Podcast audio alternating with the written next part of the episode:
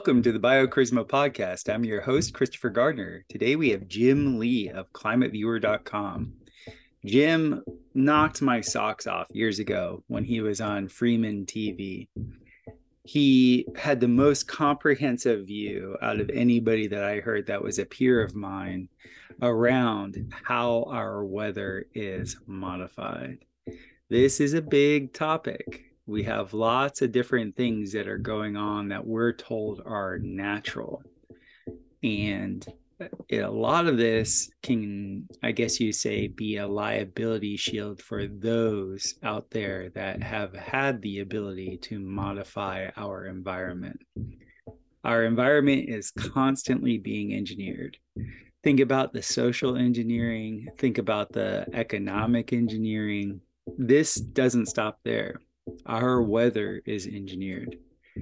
I've been of the mind for the last few years, I've really wondered because I've lived in multiple continents. I've really wondered what is natural.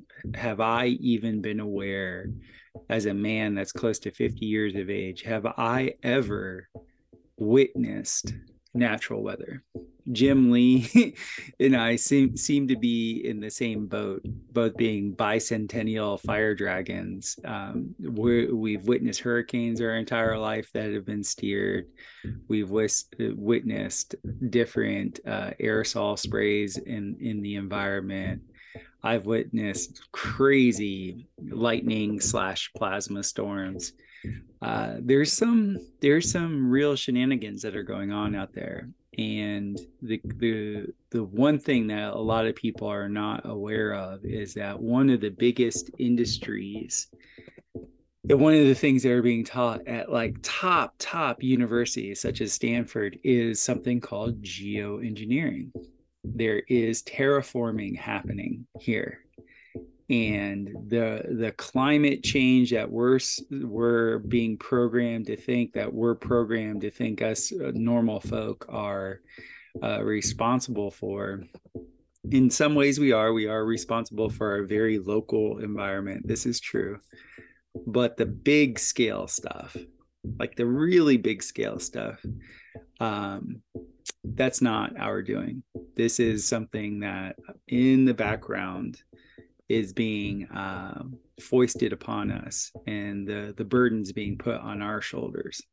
I personally think it's all an insurance scam.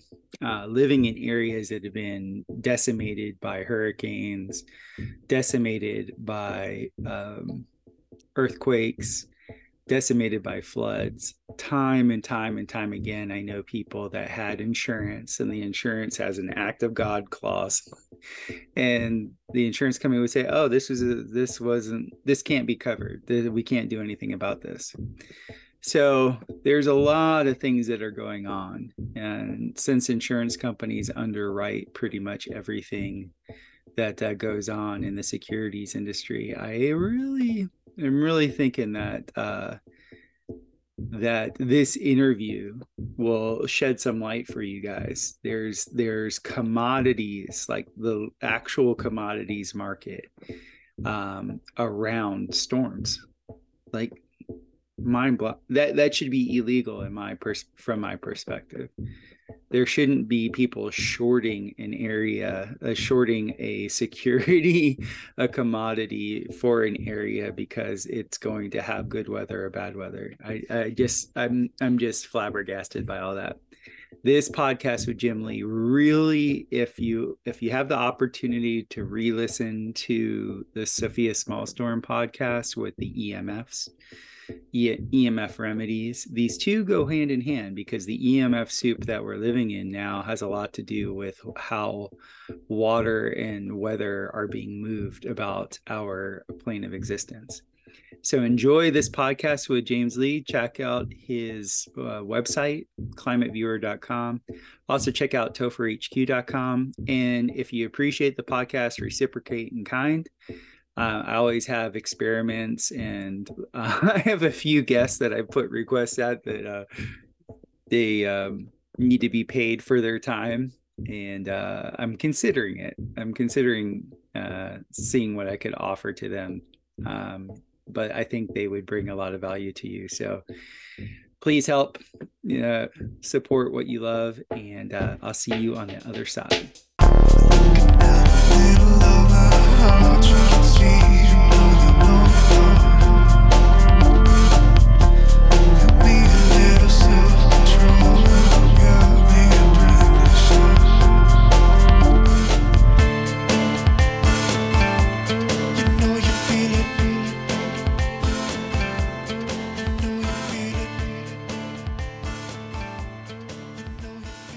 Welcome, Climate Viewers. This is Jim Lee from Climate Viewer News at climateviewer.com. And as you guys know, I was recently on Tinfoil Hat Podcast with Sam Tripoli with a good buddy of mine now, Topher Gardner. Um, never met this guy before. We just kind of got thrown in the mosh pit together. We had a really good time. Um, if you guys haven't checked that episode out yet, I suggest you do. It's live on uh, samtripoli.com, as you can see right there. Um, and you can check out Topher's stuff at uh, Topher Gardner. Let me see. Let me flip this thing. Why is it be misbehaving on me? At topherhq.com, host of the Bio Charisma podcast. Um, a brilliant man, I must say. Uh, I was I was blown away by the conversation that we had, and uh, welcome to Climate Viewer uh, News. You're now officially inducted a Climate Viewer, which means that you're not allowed to be a flat earther. And other than that, everything goes. What's up, Topher?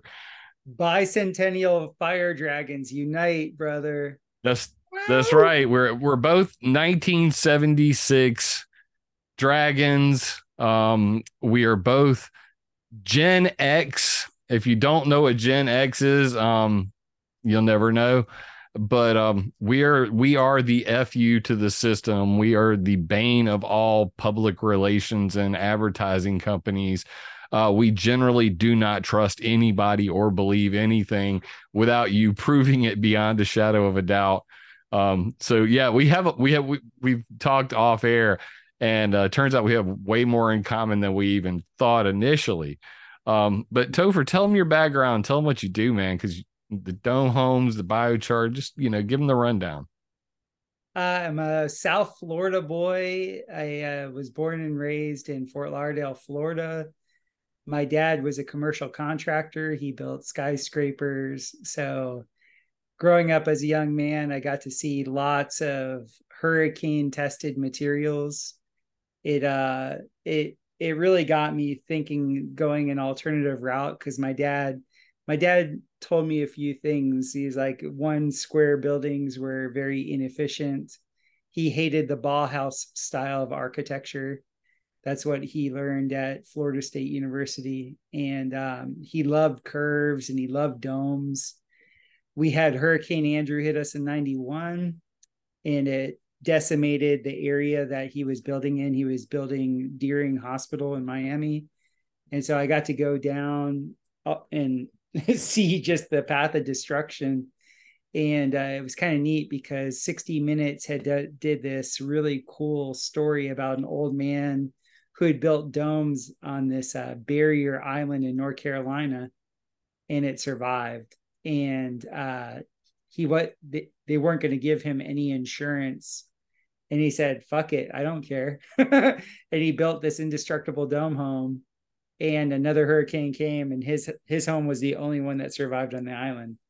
And from then on i was like i was transfixed with the notion of of curvature. And i grew up going to epcot. Um, my parents couldn't afford like real european vacations but they would take us to epcot and we would enjoy like all the different pavilions of you know the the different the future. uh, yeah but I remember looking at a geodesic, the the big buckyball, the big Epcot ball. Yeah. Is being so enamored with it. And my dad is like, oh, that's just all little triangles. And he explained it to me. And so I was a scholarship athlete at Michigan State. I ended up um kick I went up to Michigan State, played football, kicked for four years and did did decently well. Um, I didn't like the machine I didn't like the corporate the corporatization of the sport. Kind of fell out of love with it and uh, ended up becoming a yogi.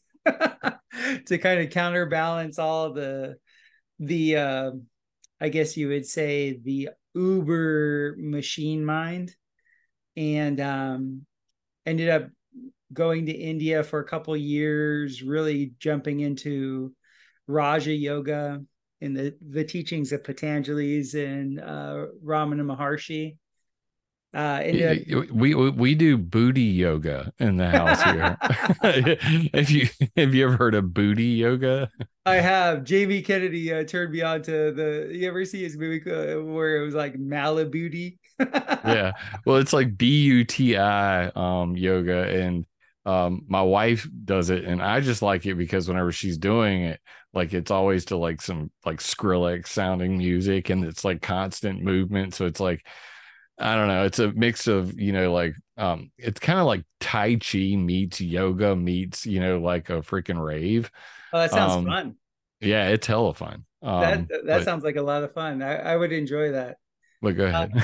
uh, yeah so i ended up becoming a I was the operations director for an ashram, and we decided that we were going to move our base operations to Costa Rica. We did that, and the the floor fell out from the from the operation, and then I was left there with my partner and had a lot of land and no money.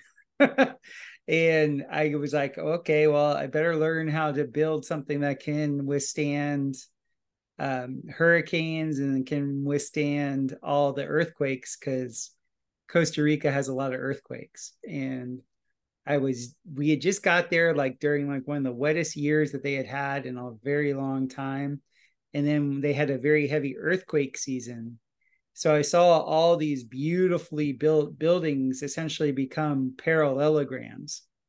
Mm-hmm. And it wasn't the fault of the builder at all. The builders did everything correct when it came to building these buildings, used great materials it was just that post and beam structures don't do well on uh, earth that liquefies or earth that does yeah pretty i've never experienced an earthquake um it's one of those things that i've always kind of just wanted to you know i've been through hurricanes i've, I've, I've many of them um hugo in 89 mm-hmm. um being the worst by far um you know tornadoes never really experienced an earthquake. Um, so, I mean, I saw that it, it was trending on Twitter, hurricane, um, when Hillary came through.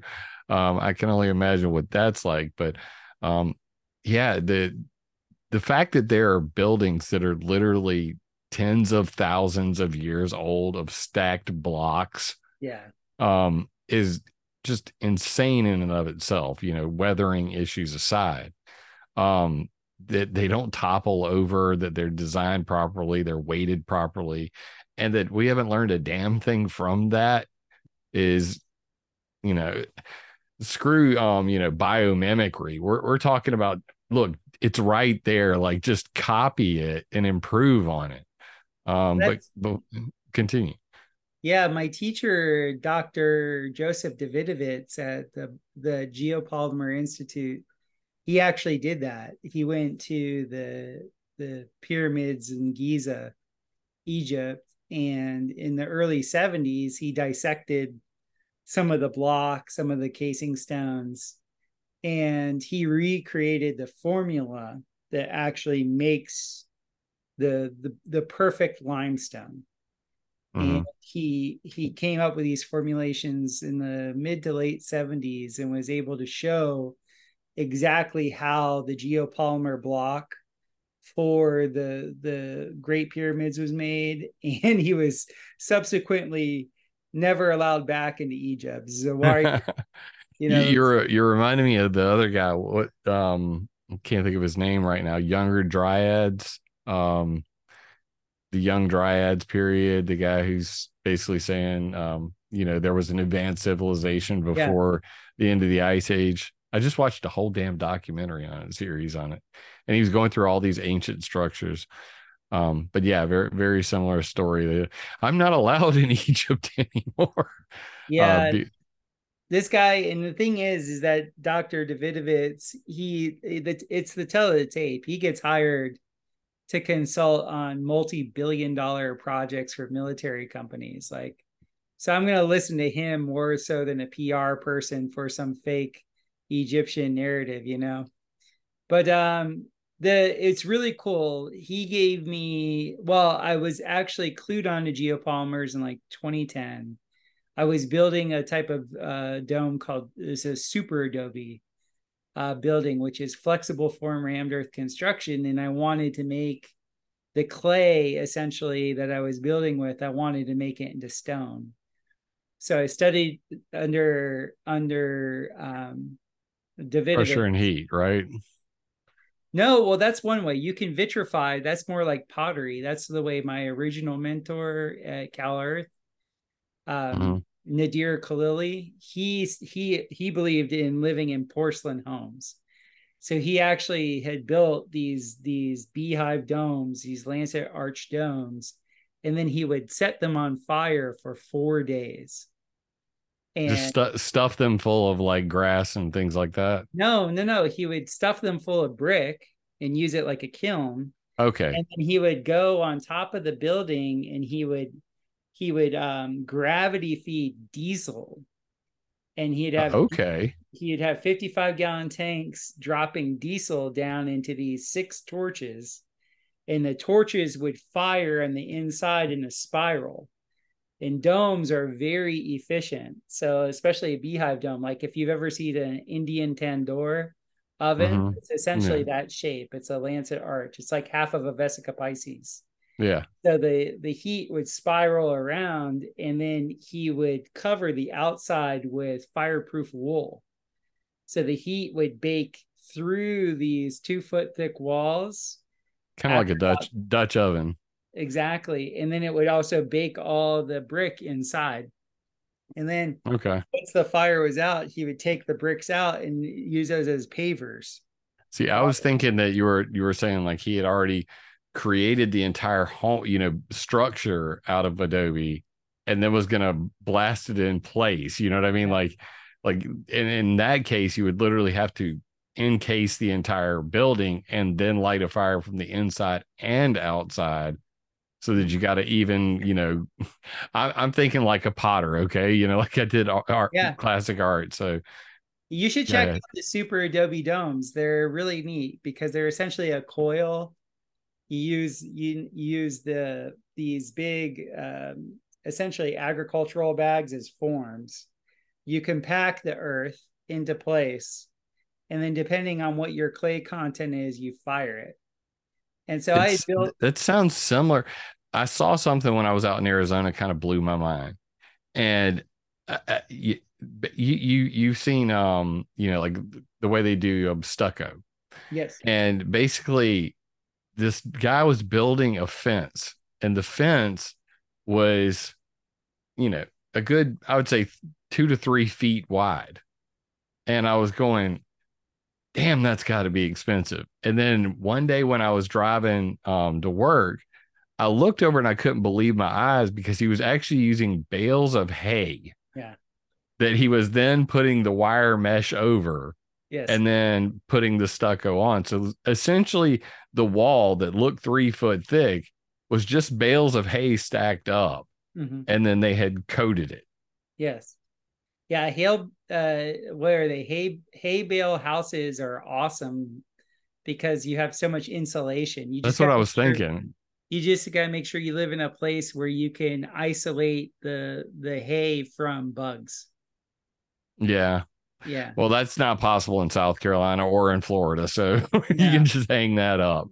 Yeah. Um, but yeah, out there in the middle of the desert, we were in uh, Casa Grande and Coolidge and Florence, um, Arizona. It's like centrally located between Tucson and Phoenix. Mm-hmm. Um, so I mean, very few bugs except for you know the ones that just scare the hell out of you, like the sun spiders and the tarantulas and things like that. Um, and you know, it rained twice a year. So like no yeah. no no water issues whatsoever. There wasn't a pothole in the whole damn state. Um, right. just most pristine roads you've ever seen. Mm-hmm. Um, but yeah, totally different environment.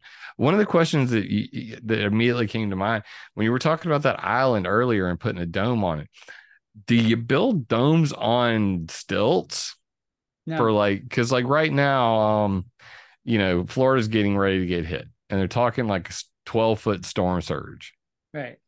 so like if you're going to build on an island obviously you have to account for like a storm surge Right. um have you ever built a dome on stilts No, I won't do that. That kind of that kind of defeats the, that that defeats the purpose. yeah because at the you, you would effectively be creating a wing right Yeah, not just that is that domes are monolithic, right? But you can't have a monolithic structure on a post support right because the So- post in any event, whenever your ground is settling or whenever your ground is moving through shear, yeah. your the ground it's impossible to have equal density in your ground. So the the fault of post and beam is it the it's so simple. As you have a vibration whatever is dense will drop and whatever is light will rise. Yeah that makes And sense. so That's why so many people have foundational problems and they have to get the jacks under there and lift one corner of their house back up and then pack dirt back in underneath it.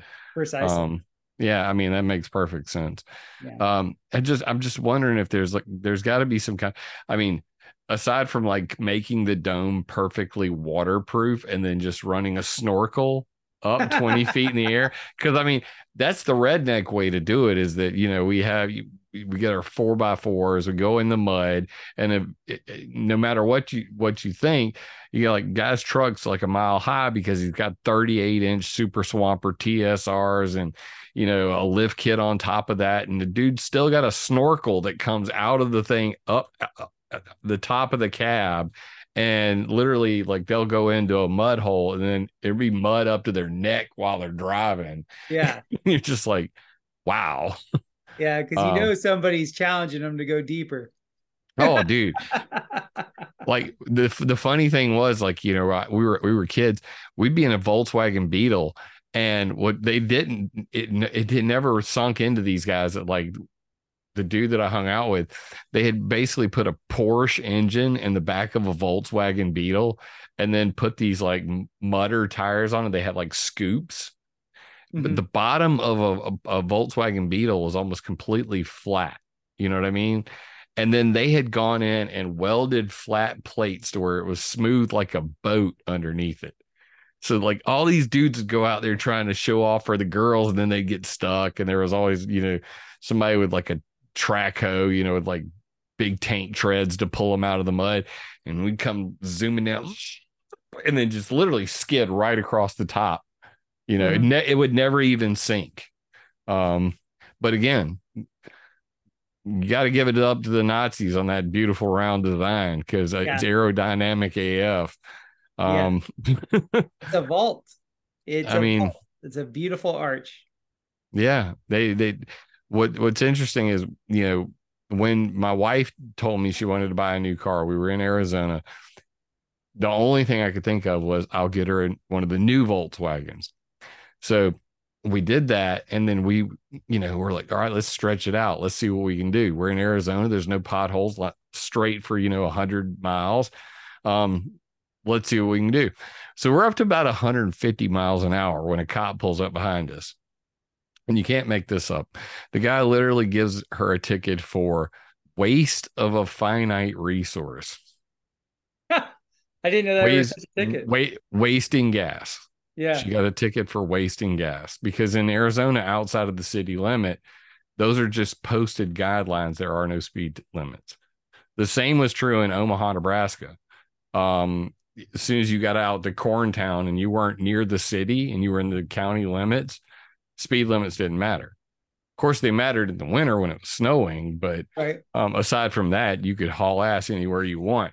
So that brings me to vehicles and some of the um you know the silliness that that I've been viewing uh you know from the less uh, astute among us um we kind of got into it in the um in the podcast on Sam Tripoli talking about the Maui fires Mhm. and I'm gonna I'm gonna get somewhat serious, but you guys know by now I deal with um, the stress of a job like this and dealing with, you know, some of the, you know, the people in the comment section, you know, the ones I'm talking about, um, that really take everything too seriously. Um, and during this whole Maui incident, you know, everybody's freaking out. I saw this video. I'm pretty sure you, saw it too. Let me let me go back to this one right here.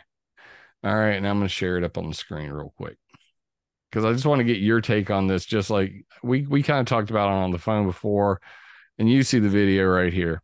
Mm-hmm. So, um, this is on the credit where credit is due section. How um, Hawaii real estate, Maui DEW directed energy weapon, evidence of directed energy weapon. Judge for yourself, and they have this this burn up car with what appears to be no fuel source other than grass near it.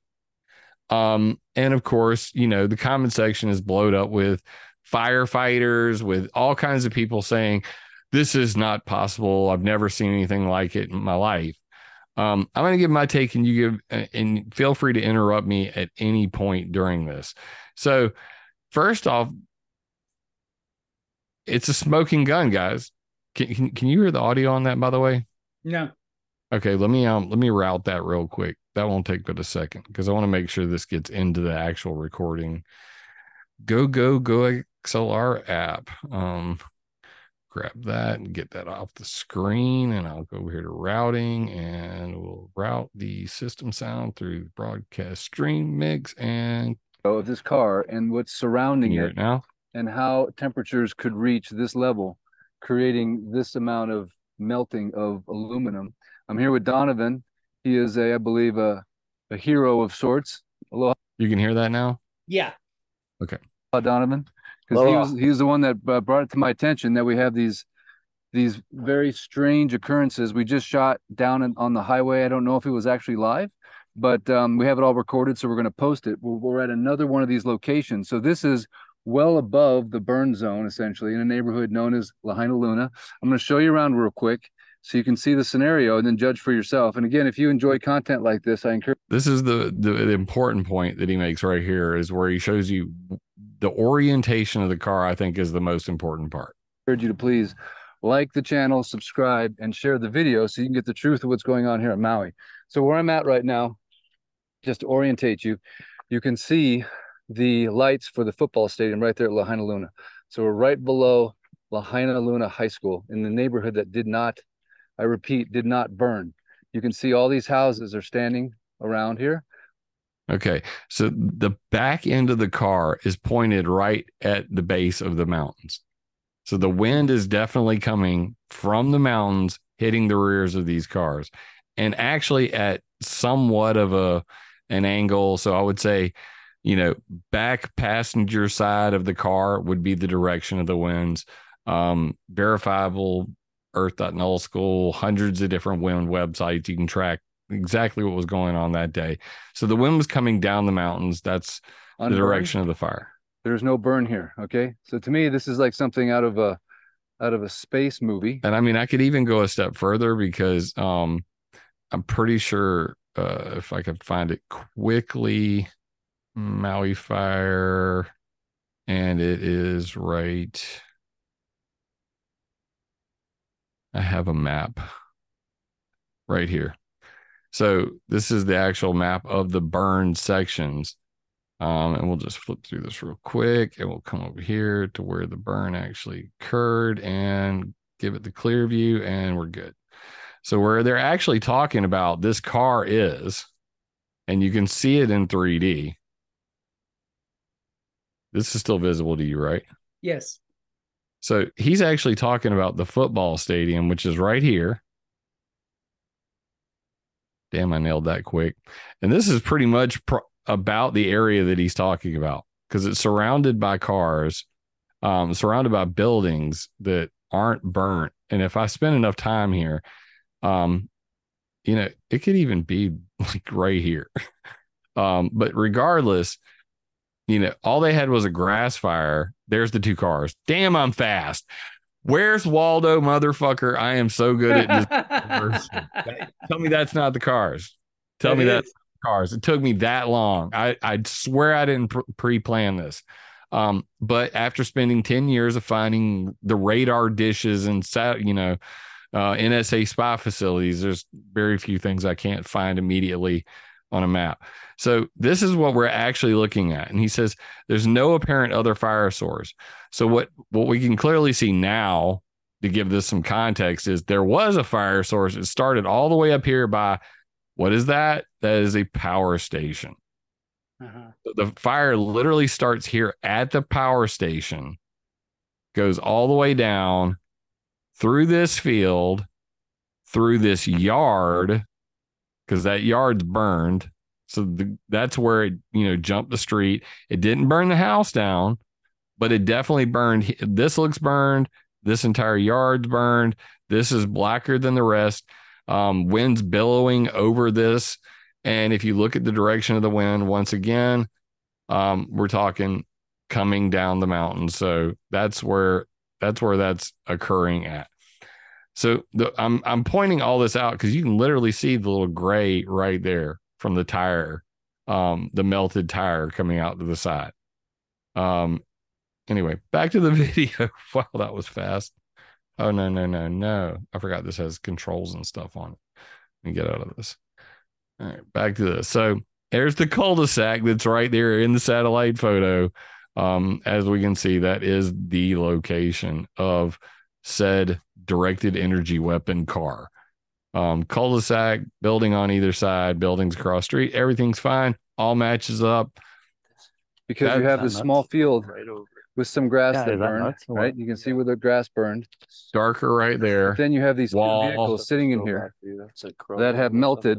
Oh yeah, it's aluminum. So, riddle me this: Why is that tire the only one that melted and none of the others did? This is this is. I mean, Chris, tell me if I'm wrong. if I if if if this was a directed energy weapon, it was pointed at that tire. Am I right? Because otherwise, you know, the entire car would be equally as damaged. It wouldn't be just one tire that's melted. Um, all three of the other tires are completely intact. Um, and furthermore, when you look at the burn patterns on the car, um, what I see is like a massive amount of oxidation near the fuel. Um, you know, the we're just talking I mean, here. I'll just I'll yeah. bring it right up on the screen. You can see that the the majority of the burn is on um, the leeward side of where the wind was coming from. So you almost have a backdraft on that side, um, which just further intensifies the heat. You already had 90 mile an hour winds. Um, so, I mean, your personal opinion, directed energy weapon, or is that what we're seeing here? Because you see this dark, extra burned, extra oxidized area around where the fuel is. You see this tire is burned out. When they swing around to the other side, the other tire is not, you know, they're not burned up. Um, but they they they tend to focus on just that and the burnt glass, like you know, it's just a small miracle. Yet tire next door, you know, it's just fine. But um, same deal. Um, more damage on the leeward side from where the winds were blowing. Um, I'm trying to get a shot of the other side of this car, but they don't. There, that's the same car. So this is the opposite side of the car. Tires completely fine. You mean rim? You you yeah the rim. Yeah, the rim, the rim itself, not the rubber tire. The the the wheel well, the tire. You know the the rim. Yes. What's your uh, personal opinion? You know, it's odd that in a cul-de-sac where none of the buildings are are affected, that these two cars would be just in what are the cars doing in the middle of a empty lot anyway yeah i mean that, that that is one of those you know what the hell is that all about you know what i mean but then you see right here um same shot there's a truck and two other vehicles parked over here um I don't know. I mean, it it seems almost like they might have been just junkers that somebody left there. You know what I mean? Yeah. I mean, who knows? That happens a lot on abandoned lots. You know, people will dump their trash on abandoned lots like it's like it's going out of style. Yeah, and I mean, what I'd be interested to see is before the fire. Um, and and I could actually do that real fast. Um, let me go to. Uh, let, us bring it up before the fire real quick. Um and see if if they're if they're in the exact same spot because that'd be I think that would be interesting in and of itself just to find out. Um, so we'll just go over here, come down here, go over to Maui, go to Lahaina, spin it around, go there, and the cars are there. Come on now, you really you so they got a higher res shot of all those. All right, different satellite source. Bing. Look, they're there. And this is this is pre-fire. Uh-huh. Um now I could I could really get nerdy and go back a couple months from today and show different shots, you know, from multiple different satellite sources. Um, but yeah, they're just they're just sitting in the damn field. I mean, and everything's pretty green. I mean, that's just, you know, green grass. These vehicles are there. Um, and let's compare that to where we were. Uh, where'd it go? Go back to the post burn satellite shot. Yeah, they're they're they're pulled in the driveway now. but um, yeah, that those cars are in the exact same position they were in this shot, and this shot is at least a year old. So, what does that tell you? Those those are abandoned cars. Yeah. Now, uh, if they're if if they're abandoned, more than likely they don't have any fuel in them. Yeah, no that that really does put uh, a what if on it. Yeah. Um, and you know, it's they do look they do look a little bit toasted.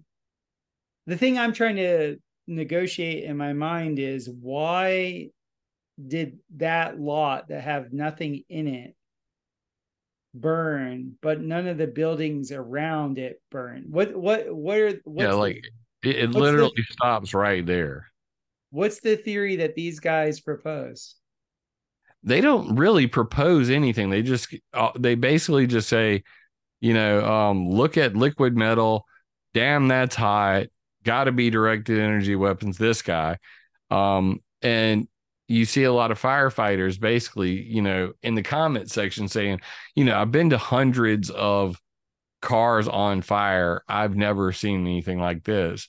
And my my immediate like, you know, critical brain says, but how many fire car fires have you been to that were in 90 mile an hour winds? Right. I'm saying? Mm-hmm. So like, have you really been to a car fire in a 90 mile an hour wind? Because you certainly wouldn't try to put that out. Um, but you know, it does appear that to at least to me that there was fuel in the tank. Otherwise, you know, what the hell is that? Um, and I mean, that looks like a Volkswagen to me. I'm yeah, it looks like a Passat. Yeah, it looks like a, that's what I was gonna say. It looks like a Volkswagen Passat, um, because that's that's the rim. I know the rim. That's what. I recognize. Um, but yeah, I mean, when you look at the the burn pattern on it, and you see that you know it's most of the charring occurs on the leeward side, so the wind's on the other side. Um, you think about the fuel source, you think about the convection that happens on the other side, and you know the the semi backdraft of it. The fact that the the wind is coming from the rear of the vehicle would carry that all the way through the you know cab into the engine block because it would tear right through that firewall. Um, I don't know. I'm not a you know trained backdraft you know fire specialist or anything, but I'm just thinking to myself if directed energy weapon that'd have to be hella directed at that back tire to not affect the other ones. Well, the thing is, is like the directed energy weapons that I think of, just to be to to be clear, is I think more in alignment with the field effect weapons that they have. Yeah. So like the, coherent coherent wave, you know, that sort yeah. of stuff. They they create a resonant pattern and it's a destructive resonant pattern. So they'll they'll sweep an area with with different three different types of EMF. Um, you know, like we talked about in Triple E's podcast, like they'll they'll saturate an area with static electricity, and they'll do that between the boundary zone of a low and high pressure system. And then they will sweep a microwave. And wherever that microwave goes, and wherever that microwave then intersects with an ELF wave, you usually have some some catastrophe. Now, I haven't seen like this is the first time I've seen any of the photos from above. Like your climate viewer is awesome. Um, it seems very manicured, like where the fire was relative to how everything happened. It yeah. seems it doesn't seem like that would be like a natural burn pattern.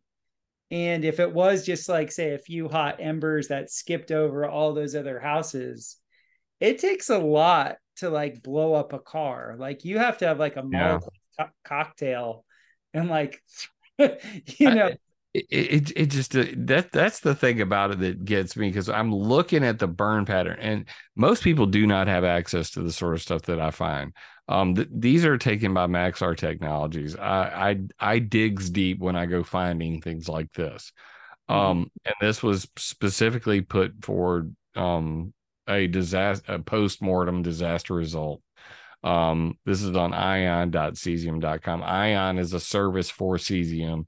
Cesium is the OpenGL, uh, um, open source WebGL globe I use for Climate Viewer 3D. So it's almost like an imagery provider service that Cesium came up with. Um, and they're using it in combination with like Google Maps API now, so you can get the 3D buildings, you know, where you can see the photorealistic um, buildings and all that stuff. Um, but even Google didn't have, um, and when I checked it, um, didn't have the the the lidar scan buildings, um, you know, like they do for like New York or stuff like that, where you can literally like rotate around the Empire State Building and you know mm-hmm. see a photorealistic view of it.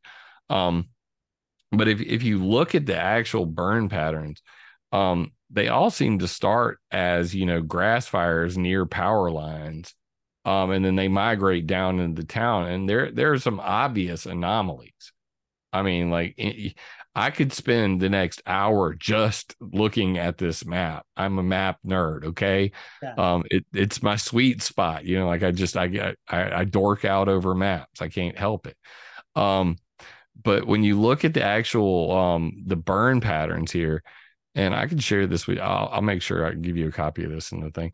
Um, when you zoom out and you see that the the fire, you know, it it looks like it originates somewhere up here. Um, you know, it's clearly, you know, there's there's a dirt road that runs along this field, and this entire field catches on fire. Um, this whole neighborhood stretches all the way down to here. It's not affected till you hit about right here. Okay which is right along where the grass fires are. So the fires start up here at this power transformer. Um, they work their way down. They they don't jump the road. And they seem to end right here, but over here you can clearly see this is all burnt. So the fire moves down through here, jumps this, you know, rather large um four lane highway looks like almost you know, it jumps that and then comes across here. And still, these guys are spared um, all the way up to about right here. But then, like, look at that. Okay, okay, okay. Burn, burn, burn, burn, burn. Now, these, this, you know, let's, let's say this one caught on fire first. How the fire work its way back up, but not continue? There's just, there's a lot of weird weird shit going on here. Um, yeah, the tropics, like so, when I lived in Costa Rica, we used a lot of propane gas. Yeah, um, yeah. And, if those goes off, yeah, because islands, you know, islands don't produce that much electricity. So, mm-hmm. like, if you could have a bunch of your utilities, like a, a propane gas hot water heater, and um, you know, obviously a grill. That's the thing was like if you start to have some of those canisters starting to explode, you could have you could have very rapid fire, you know, movement it also begs the question, you know, like I don't know about Paradise, California, but you know, how many of these were, you know, how many do we know are there natural gas lines going to these houses? I don't know. Like this is one of the things that I've always thought about is, you know, um, yeah, my dad got a Generac, okay? Yeah. In order to get the Generac, you know, backup power generator, he had to get gas. So when he got the gas lines installed, he got he took his fireplace out and got my, you know, mom a gas log to put in there. So now they have a gas insert. And then I think about it and I'm like, well, you know, if like say everybody on this block is hooked up to natural gas, that would perfectly explain what the hell just happened. Um yeah, that's a great question. And I haven't been able to find an answer to that. I'm sure I could look. I'm not going to do it while we're live because that would be rude of me. But I could find a um a government website that has like um pipelines and stuff like that. I've done this in the past. Um having these kinds of conversations just starts I end up with more questions than I have answers. Uh, have you ever felt that way? Yeah, that's a good query right there. Yeah, so that somebody let me know when you see this guys in chat. Um if if I if I haven't found it already, Jim at climateviewer.com. Um, hit me up on the email. Um, are are any of these houses hooked up to natural gas? If so, how many? Show me a natural gas line. Um, and I'll show you explosive potential. Um, but other than that, there's some, you know, people make a, a big deal about the, you know, the big tree um down here, the ban- banyan tree. Isn't that what it's called? Um, and you know, then they go, but you know, boats were on fire. And I'm going, well, yeah. Have you ever seen, you know, flaming balls of fire raining through the sky at 90 miles an hour? Did you watch any of the videos of? There's a guy that was basically out here in the bay, um, and right about here, a tornado was forming. So they they were actually watching the fire as it was whipping up and and creating a tornado. Um, a you know, spout? It was basically a vortex. No, it was all it was all intra-cloud. Um, and it was from ground base to over the water, and it was starting to form a vortex. It wasn't actually a tornado. Um, but regardless, there was there was a lot of talk about that too. Um, and you know, I've gotten several emails from people saying that a lot of people say that they witnessed, you know, fireballs flying through the sky. Mm-hmm. And I'm going, well, I mean, you know, if I light my bed on fire and then I throw it in the air at 90 miles an hour, it's going to become a smoldering plastic fireball that's the equivalent of napalm. You mm-hmm. know what I mean? Um, I hear all these horror stories from firefighters, you know, getting all types of lung disease problems because of all of the you know highly toxic cancer causing chemicals that we have and all the things we buy and put in our houses. All of them are you know filled with you know very um you know uh accelerants. Let's put it that way. Um so i don't want to like overthink it you know what i mean? But at the same time i understand why people are so fascinated by you know, massive destruction. I mean, if it bleeds, it leads, they say. Um, but I also in the video I made, you know, on Sunday that really pissed everybody off. I said, you know, I'm tired of grifters, you know, basically dancing on the dead bodies of people who are still missing, you know, making outlandish claims they cannot prove. Um, you know, just for a buck, just for a click. You know what I mean? That's what I feel like. You know, I, I see I see it so often. Um, and it's just such a gratuitous You know, um, the, you know what this all came on the back of for me? Tell me. So this summer we went down to Florida to go see my parents, and my parents live in essentially a house that looks like the Borg. It's like this. It's a cube. It's a cube. It's a townhome and another townhome, and the two neighbor townhomes together. It's like like it's almost a perfect cube. And on the top of the house, it has this very small, double gabled clay tile roof. The house is built wonderful. I've I've weathered two hurricanes in this house. Nice. And um, no problems. Sat on sat on the upstairs balcony, just watched the storm go by. But my parents had three tiles broken on their on their rooftop. The insurance company said you have to replace your entire roof. Why? Now, now they're interwoven. No, no, no. They're literally the whole the whole roof is you know one inch MDF board tar. You know, it doesn't even need the tiles. The tiles are just there to give a, a nice Mediterranean look. Yeah. They have three tiles broken. There's no leaking in my parents' house at all. They have to spend $45,000 to replace a roof to be insured. My friend is selling his house up in Boca Raton, like 30 minutes north of there.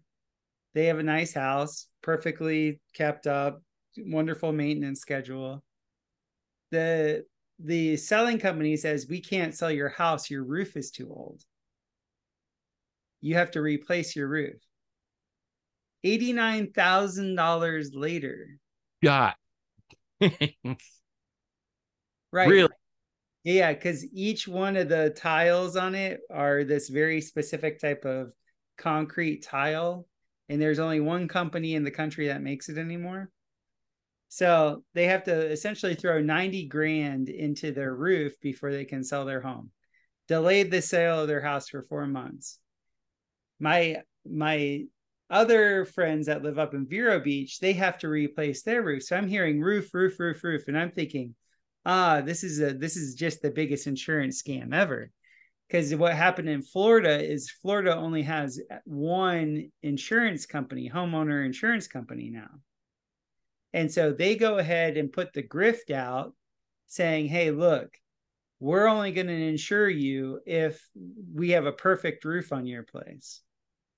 And so this reminds me of when I was reading about how Agenda 2030 was going to be implemented they said the number one way we move people into the housing that we want is we increase fees, taxes, take them out of they live in.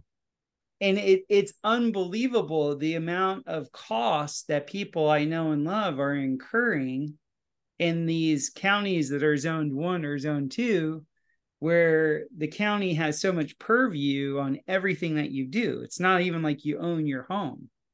And now with drone technology, they just fly over and they lidar everything, and and they're like, no, you need to do this, this, and this, or you're not going to get your insurance. And it's it's it felt very scammy to me. It felt like, oh my goodness. And so what I want to know what happens in Hawaii is with all these people, because I build homes for other people and you have to get insurance, right? so what i'm what i'm looking forward to we'll know we'll have a lot better idea of what occurred what occurred once we see what the insurance companies actually say because once the insurance companies come out and say okay to now insure your home in this lahaina you have to pay you know $25000 in premiums every year subject to change upon you know acts of god you will see so quickly how the gentrification of that area you through the gentrification of an area you will know what actually caused the fires to begin with. Does that make sense? Yeah because who benefits exactly like the, the old adage follow the money Like once once once it's all said and done, and that that's the thing. Like you can speculate now. You, you have every right to. It's freedom of speech. Um, but with these things, they take time. And and a good example I would think of was like when I was following hurricane derivatives and hurricane futures, or what they call event contracts. Have you ever heard of these? No. Uh, so this is through what's called the Chicago Mercantile Exchange. They mm-hmm. came up with weather derivatives. Oh my. Where you literally bet on extreme weather events yeah. on Chicago Stock Exchange. Yeah. So the CME group is part of the commodities market in Chicago. Yeah, yeah it's called weather derivatives. Um, well, there's a specific one that really drew the ire of a um a, a, a lady. I'm I'm not going to mention her name by name. Um, but she would she basically wrote to the um the uh one you know the Federal Trade Commission. That's who it was. She wrote to the Federal Trade Commission that what they were doing at, at the CME group with what were called event contracts should be um, looked into and disbarred because basically, um, especially like with the hurricane derivatives, they were betting, you know, on you know, it was almost like um that you could you know what short selling is. It's yeah. almost like short selling a city. Um, that they could make bets on the fact that this part of New York City is in danger and then cash in on it before they even really cash in on it. Mm-hmm. Um, and you know, people call this disaster capitalism. They call it many things. But the fact that Hurricane Sandy came in and what most people don't recognize is that it also coincided with the Occupy Wall Street movement. So uh, while everybody was marching in the streets of um, New York, and you know, I was still part of Anonymous, um, a happy idiot who knew nothing about the world, just knew how to hack it all. Um, you know, I thought this was a great idea. Um, yeah, screw the one percent. Um, had had no clue, you know, what I was doing, but I was watching what was going on live, you know, with Tony Baloney and spraying all the people out there, you know. And anyway, so to get back to the story, um, Hurricane Sandy parks itself. Mm-hmm. It dumps like massive amounts of rain, washes away all this land, and the people, you know, basically are screwed out of their land. And then in comes the money to buy it all up. They scoop that up. It's no longer, you know, I've been here 80 years. I was grandfathered because there's all these grandfathered in rules, you know, mm-hmm. um, that that a lot of people you know, they're like my house is, you know, the the guy next to me is paying like seven thousand dollars a month, and I'm paying two because we're grandfathered in. You know, I, I'm not I'm not a New Yorker. I don't claim to be an expert on it, but we have similar rules here in South Carolina. Um, what I do know about is double wide trailers. Um, now, my dad owns a trailer park, and when they built the trailer park, my dad, my my grandfather built the runway at Shaw Air Force Base. And from what I can tell from photo albums, he was probably a liquor runner. Um nice. Cuz you know, he's he's leaning on this old Ford like, you know, car. It looks like the tail's dragging the ground and he's got the I mean, looks straight like a gangster, all right? Um, so I'm pretty sure he ran liquor up during Prohibition, and you know had a construction company. He took what all of his money, threw it into buying land and trailers. The point I'm trying to make is that he put the trailers in, you know, like they do back in the day, very close together. You know, they're maybe 30, 50 feet apart. Mm-hmm. Um, now the rules are you must have at least two to three acres to put a mobile home on where I live. Really? Yeah because they don't want mobile home parks. Right. They want you to go and buy some private land in a, you know, out in the the county, nowhere near the city, because mm-hmm. couldn't get three acres of land and put a trailer on it in the city if you wanted to. Right. Um, right on that county city line, and there's nothing they could do about it. Um, so yeah, it, it it there's a lot of cases where especially if you're in a city that um I experienced this. Uh, I'm going to make a, a stupid analogy, really stupid analogy. Um, the first digital land purchase happened in the first massively multiplayer online game, and it was called Ultima Online.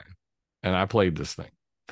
And what happened was they created the first MMO. This is like World of Warcraft. If you've never played games like this, um, where basically 5, 10, 15,000 players are all running around in the same world at right. the same so the world has this fixed land area. The problem that they didn't think about was you could go and you could work and work and work and get money and you could buy a house. So you go to the town center, you'd get a deed, you go out into the wilderness, you double click on the deed in your pack, and then a little preview of the house would appear and you'd chunk it on the ground if you kept playing long enough and hard enough, which everybody did because they were instantly addicted to this game, the first murder as a result of a video game was Ultima Online. The first infanticide over a woman literally let her baby die in the closet. Um, a guy crossed um, city um, state lines to go murder somebody who killed his character and stole his castle. Um, I stole a castle. Trust me, I know how much it hurts. Um, but the point is that they had castles and they would take up, say, a normal house would take up a four by four tile of digital real estate on their map. But then to put a castle down would require like 18 by 18 tiles. And it wasn't very long, maybe a year or two into the game, there was nowhere left to put a house down and they right. had run into a serious problem. Um, and that's when you you start to think about it from that perspective.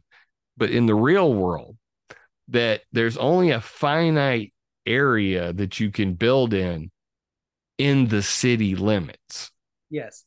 Now in the county, you know, people, you know, obviously it's cheaper, it's a longer, you know, travel time, but there become there comes more of a, a if you would look if you would have looked at the prices of castles and keeps near like Britannia, which was like one major hubs of the cities in this digital world, the price was like ten thousand dollars mm-hmm. for a castle. But then there'd be one out, you know, that somebody luckily got on an island out in the middle of nowhere and they're like, oh, we were selling it for like two, three grand. Um, the same is true, you know, in in the disaster capitalism world. They they put emphasis on, you know, centralizing what you know they talk about 15 minute cities. Well, there's this other one called um, Mega Cities 2050, where they actually talk about the merging of, um, like say, from Los Angeles to um, Phoenix, like being one major city, like all of that together. Um, it was a plan called Mega Cities 2050. Um, that they want to centralize as much, you know, people so that they can control them, the entry points, the exit points, all of the minutia, like the you know insurance companies, like you're talking about. So wiping the slate clean, like with Lahaina, especially you we're talking about Hawaii, you're talking about top dollar property. Yeah. You know what I mean? Yes. Um, some of the most valued property on the planet. I mean, I said it while we were on on Sam's show. Um, my happy song when I'm in the dentist chair is "On a Beach in Hawaii" by Ziggy Marley. Uh-huh. You know it's it's it's a it's one of those you know things that everybody kind of you know can picture. Everybody has this you know beautiful serene place that they think you know is is paradise. And i mean paradise lost lahaina is gone what will become of it? And meanwhile everybody's going well you know they shot star wars at it and um you know the BlackRock's coming in and I mean, I think the tale of the tape remains to be seen. I, I, I hope and pray that the the people of Lahaina can regain their property. You know what I mean? Like, yeah. I don't I don't see how you burn a person out of their own house. You know what I mean? Oh, like, dude, it's been happening from time immemorial. Dude, I I mean, uh, uh, look, I I had I've had one billionaire client, and she suffered from being an heiress to the Barclays fortune. And I noticed she really hated me, but she kept me around because I was like a, a pet in a way. And I was trying to zero in why she hated me and why she wanted me around her at the same time. And then she reminded me of these other semi rich people. She was like very, very rich. Like she was literally rich. But I was around a bunch of other people that were in like millionaire status. She was a billionaire. And the one thing I noticed that was the frustrating thing for her and these other wealthy people, I'll call them rich. I don't think they're wealthy, but they were rich people, was that the reason why they really hated us people that were not bound to money like they were was that we could live the same quality of life that they could in this in this time of uber abundance like people understand we're in like a 50 year window like essentially our lifetime jim like yeah. our lifetime we're living in a window where a middle class person can literally live like uh like royalty did a hundred years ago. Oh, that's a fact. I mean, everybody talks about wanting to get in a time machine and go back to the good yeah. old. Dude, no, you wouldn't. They no, you wouldn't. The where level, they had the level bite on this piece of wood. We're gonna pour some liquor down your throat. we're gonna saw your leg off. You want that? Not me. yeah, the level of convenience and it because I've seen this because I've been on these really rich yachts mm. where we'd be going through the intercoastal and you'd be on a yacht that was like a hundred million dollar yacht. And they would hate, I mean, with vitriol in their eyes, looking at somebody that was next to them in a yacht that was only like two or three million dollars. I thought you were going to say pontoon boat. Some rednecks roll by on a pontoon boat. No, that that was even worse. But the my point is saying is like just there, still was wealthy, but not near their class or stature. Because and what made them, I was trying to register. It took me a couple years to figure it out to like really feel what was happening, because I end up having loop currents with my clients. Yeah, I was really trying to like zero in, like what is this thing that is that what is causing the rage and the rage was the fact that as, as far as i could understand it was this person has just as much as i do but didn't give up what i gave up. So it's like the prince harry kind of story? I don't know his story. Well um meghan markle uh, you know mm-hmm. um I, I'd rather be an actress and be free than have to cut, you know, give up all my life and you know my privacy and do all the royal things. Um, you know, I could have the money, but I'd have to give up all of these things in order to do it. That mm-hmm. sort of thing. No, it's it's it's like when people get super arrogant to hide. So wealth creates a level of arrogance of like I'm a chosen one. And we all know how people act when they feel like they're chosen. But the reason why they're so angry is when you're chosen like that, you're also the biggest mark all the time. So what I noticed with the my really wealthy clients, the reason why they actually kept me around was because I could give a shit how much money they had. But the majority of people that were around them were only saw them as a dollar sign. Right. They I... only saw them as a mark, including including their own family. So, especially, especially their family. Especially their family. So that this reminds me of a personal experience I had. Um, have you heard of Mannheim Steamroller by any chance? That sounds, that sounds somewhat familiar, yeah. The, the guy um basically he's like he's royalty in Omaha, Nebraska. Let's just put it that way. And I was working for a company called Positron Publishing, and we did, you know, 3D graphics. Okay, so I did 3D Studio Max, Lightwave 3D, um, some Photoshop stuff, and um, his name is Chip Davis, and he's a multi multi millionaire. Um, does these outdoor concerts like all instrumental, and he lives in Omaha. So you know, basically, Brent, my boss, who was a coke addict, um, he saw Chip as this huge dollar sign, and me, Gen Xer, like, no offense, but you shit on the toilet just like I shit on the toilet. You just have more money to buy right. nice walls around your toilet, but that doesn't make you special in my book. I could I think I could still whip your ass. So that's that's the kind of mindset that I've always had, you know, like respect is earned. It it, it doesn't come from what you have, you know, it's from how you treat people. Um so we go to meet Chip and first we go to a five-star restaurant. Now, full full disclosure, never been to one in my entire life. So I'm sitting there and you know Brent's you know already having this conversation with Chip and I'm kind of just feeling uncomfortable like I know I'm here to be the technical weenie and to you know cuz I'm the most art artist you know person that works in the company so I'm going to try to put together an artistic vision but I feel way out of my league.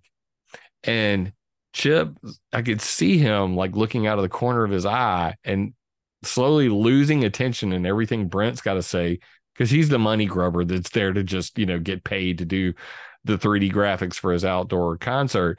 And he looks at me, he goes, he picks up the one fork because there's like, you know, so many different instruments in front of me. He's like, I always just use this one fork.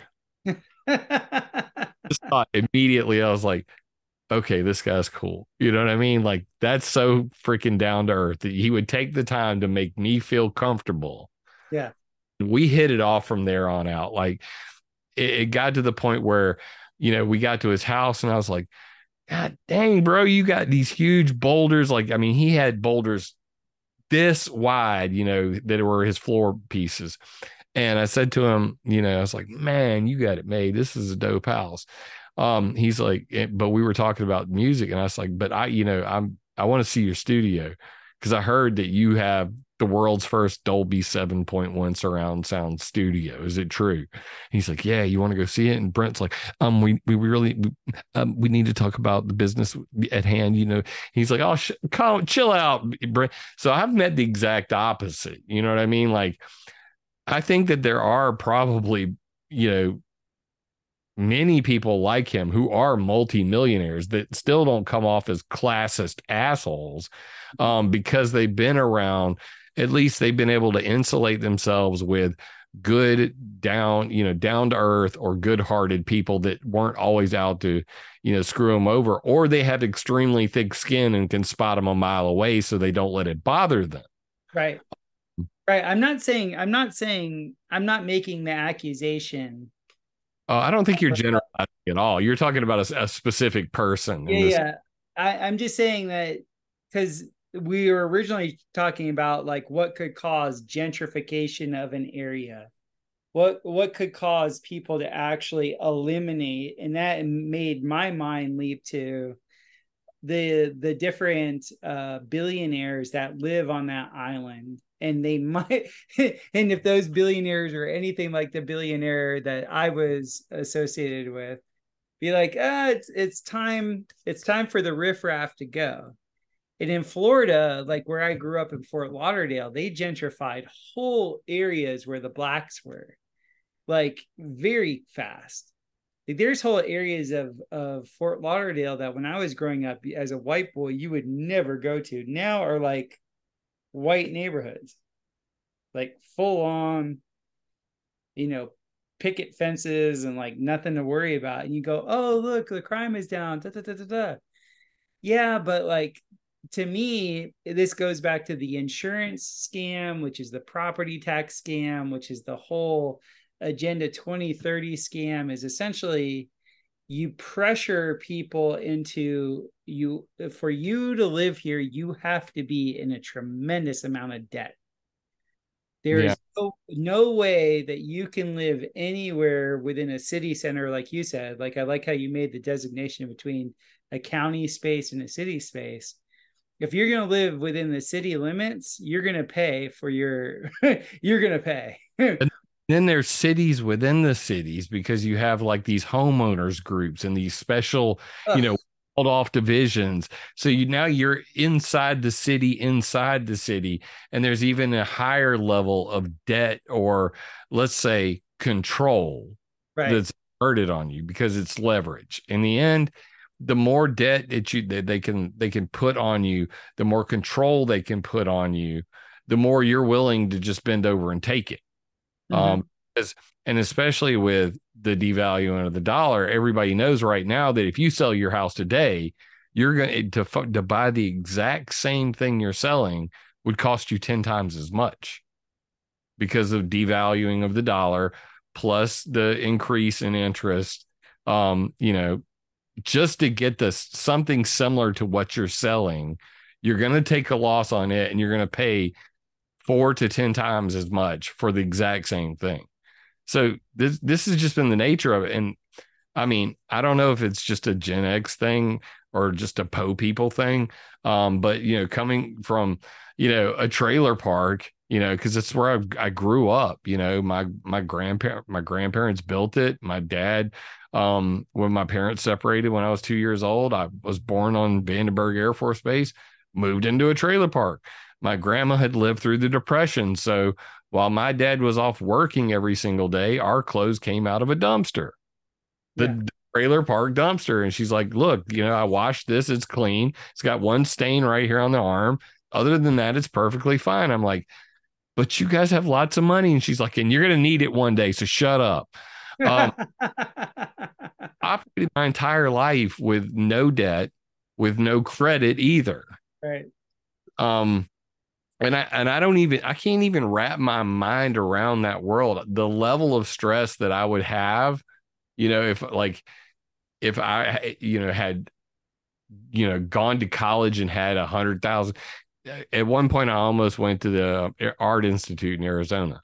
Because mm-hmm. I was already at that company working with Industrial Light Magic, Pixar, Disney, um, multiple different companies, and my mom was moving because her, you know, her new husband was retiring from Offutt Air Force Base and was going to Arizona. And she's like, Do you want to come with me? And I was looking into it and I was thinking about it because I was already in an art college in Omaha. And I was like, you know, I could go to the Art Institute in Phoenix and, you know, just do this professionally for the rest of my life and then be making the next, you know, I could have been working on Avatar for all I know right now. Um, but I decided, you know what, I don't, I don't want that for my life because I had this conversation with the guy and he just, he bullshitted me for 30 minutes straight about how much it would cost. I literally did everything I could to just say, look, he's like, oh, don't worry, student loans, duh, you know, Pell Grants at first, you know, we get we have all kinds of systems. What's the cost of four damn year bachelor degree? Just tell me. $77,000. This was in 1997. Mm-hmm. $77,000 for a four year degree from art college. And I said, I mean, don't get me wrong, dude, but right now I'm working for a company who's working for Industrial Light and Magic, Pixar, and Disney. What the hell do I need a, your degree for? Um, and that's kind of been my modus, you know, operandi ever since. It's like, if I can teach myself this thing, then I'm going to do that. I don't ever want to be in a position where people could take away my house, my livelihood, you know, any of that. Um, so we own everything, you know what I mean? And we, the town I live in, in South Carolina in particular, Florida is pretty similar. That's why people are flocking to Florida because southern states, you can generalize this, exert less control over their people. They take less state taxes. Um, but you know, the more um these more dense urban areas, let's just put it that way, generally, the the stuff I hear, it just blows my mind that people would even want to live in that kind of scenario. I mean, yeah, they're like, oh, but I make more money, but it costs more to live. And then I tell them, they're like, well, how much does a house down there cost? And I said, well, you can come to South Carolina and you can get, you know, five bedroom, five bath on 10 acres for $300,000. mm-hmm. And they're like, what? And I'm like, yeah. And it's all, uh, you know, this one I'm looking at in particular, it's, you know, almost a hundred years old. You know, it's made from real ass wood. Yeah. survived many many hurricanes it's mm-hmm. actually you know they've got plant or plantation homes down here that are original you know what i mean they're now going for like two million three million dollars but still um when you look at the pricing between these major cities and you know at any point like especially like they're they're talking about covid lockdowns and mandates again right now um I got a heads up two weeks before it made the news. Um, and you the heads up? I can't say, but let's just say they work for a three letter agency. Um, and I, I started asking around and I work at um, the Medicaid office. I work in the magistrate court, um, you know, in, in another city um, near here. And one of the ladies was walking out. She's like, "We just got an email today, the state's warning that you know COVID's on the rise." And I was like, mm-hmm. "That's the second confirmation." Then I got another email the same day from a different guy from a different three-letter agency warning that it was coming. Then we got the um, a, a interdepartmental memo that you know one of our health providers that the security company I work for was talking about having to reissue masks to everybody so it's all like coming down the pike again. And it's like that whole period of my life sucked so much because I lost so much faith in people's ability to say fuck you to the man. Mm-hmm. And I just I wonder, you know, I worry about our future when, you know, literally like uh, you know, I, I got to know Hawaiians when I worked in a prison out in Arizona. And you know, even though they were, you know, convicted and they were many of them clearly evil people, they were still people. Um, and I I got to know that, you know, a lot about the culture. And it breaks my heart to think that these people will never be able to have their community again because of gentrification, because of disaster capitalism, um, and because dumbasses like Josh Green are saying we're going to, you know, protect outside billionaires from coming in and buying up the land. He didn't say anything about inside billionaires. You know right. what I mean? I mean, when Oprah and Bill Gates are already there, how many more are already there that you don't know the name of? So, um, the thing that, that, that breaks my heart the most about it is in, in cases like this, not only could a fire like that be prevented in real time with the technology that we have today, um, you know, there should be rapid response teams to, to fires. You know what I mean? Like yeah. they have things like PCADS, precision um, canister aerial deployment system. Um, there are all these new technologies that aren't being used. We have National Guard, FFS, um, you know, for fuck's sake. Um, National Guard should be, you know, ready to rapidly deploy, just like they do in hurricanes afterwards. Because I remember in Hugo, the National Guard being there is within like a day, you know, but in in today's world, you know, we should not be having paradise fires. We should not be having Lahaina fires. Um, that's like number one on my list.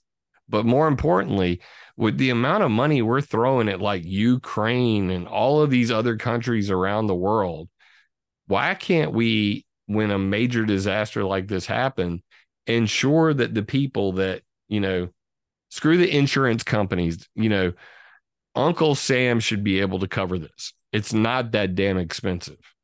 You know what I'm saying? Compared to what we throw away on foreign countries. Mm-hmm. They should be, I mean, they should be able to literally go to each person. FEMA should be able to go to each person and literally say, show us a picture of your house. We're going to build something similar to it. It's still yours. You have the option to sell, but nobody will force you off your land. Mm-hmm. that's Well, kind of what happens is like who's the major investors in these derivative markets? It's the insurance companies. Yeah. So like the the rich a lot of people don't understand that insurance companies that underwrite banks. so when banks have to prove their collateral and they have to prove their their natural asset base, who are they actually proving it to? They're proving it to the underwriters that are coming from the the four major insurance houses. and then the Federal Deposit Insurance Company. Well, the federal deposit in the, the federal deposit uh, insurance company is actually underwritten by the the the main the main player of the world. So all of this just reeks of Yeah. absolute and utter corruption. And corruption breeds incompetence. So whenever you have a bunch of people that are on the take for anything and they're they're in that lower vibratory state of being corrupted, they become incompetent.